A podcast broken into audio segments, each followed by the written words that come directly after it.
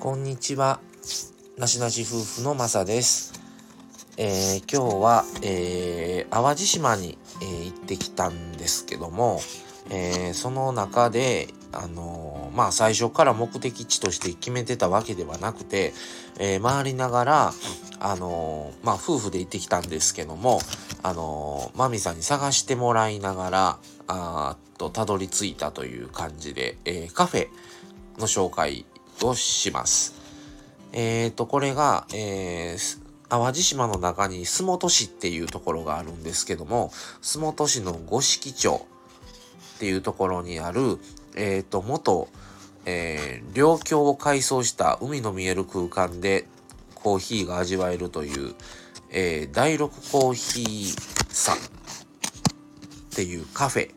に行ってきました。えっ、ー、と、これ、ここで、えっ、ー、と、まあ、コーヒーと、チャイと、あと、まあ、おやつをいただいたんですね。パウンドケーキと、えー、フィナンシェとチョコチップクッキーいただいたんですけど、まあ、どれも美味しくって、まあ、目的としては、まあ、カフェどっかないかなっていうので探してたのと、あと、まあ、もちろん味とかも必要なんですけど、優先順位としては、店の雰囲気っていうのはかなり重要視していて、その店の雰囲気がすごく良かったので、入らせてもらったんですね。で、当日、車中、車中飯もしようかと思って考えてたので、テイクアウトを考えてたんですよ。ただ、この店のカフェの雰囲気見たら、もうさすがにテイクアウトするのはもったいないと思って、急遽もう店でいただこうということにしました。で、店の中が、まあリノベされてるんですけど、すごい木目調の感じで、あのすごい雰囲気が良くて、店のサイズもそれほど大きくはないんですけど、ちょうどいい店のサイズで落ち着きますし、あと自分の中ですごく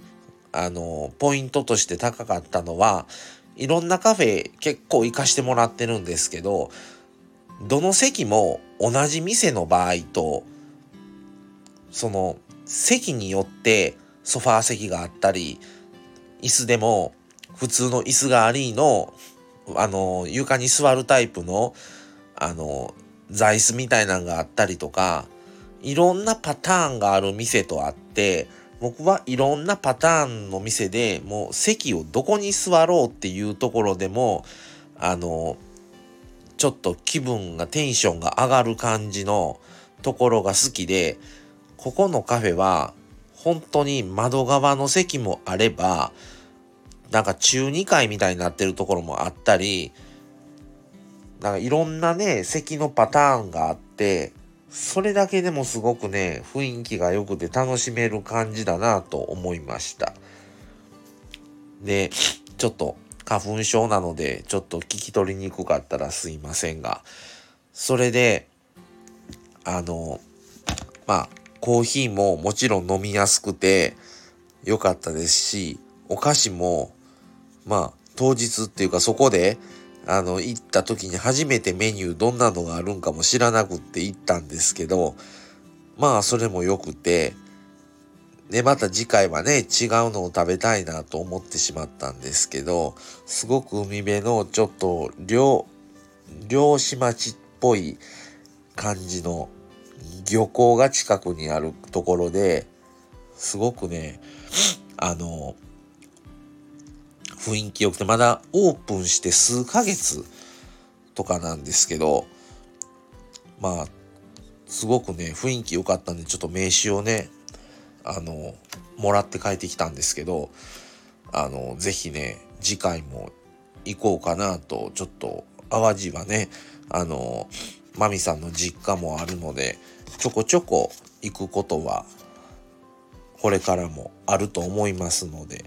その流れでねまあ今回は本当に実家は行かずにあの道の駅を目的として行ってたのでその帰りに流れで入ったんですけどまた次回もね、是非お邪魔しようかなと思えるぐらい雰囲気良かったですね。あの、すごい落ち着くしね、それまあちょっと僕らは配信、ラジオとかインスタとかそういう SNS の配信をしてるので、ちょっとそういうので考えながら何やらしてたらもう1時間多分1時間半ぐらいいたんかな結構あのそこで長居してしまったんですけどすごくあの良かったのでおすすめです。あの五色町っていうところにある第六コーヒーさんなんですが是非あのよかったらあの皆さんも行ってみてくださいっていうことで、えー、今回はその第六コーヒーさんというカフェをちょっと紹介してみました。はい。えー、これに続いてまた次回ちょっと今回行ってきた淡路島のあのー、話をまた次の話で入れようと思ってますので、ぜひそちらもお聴きください。それでは今回はこれで失礼します。また次回お楽しみに。それではさようなら。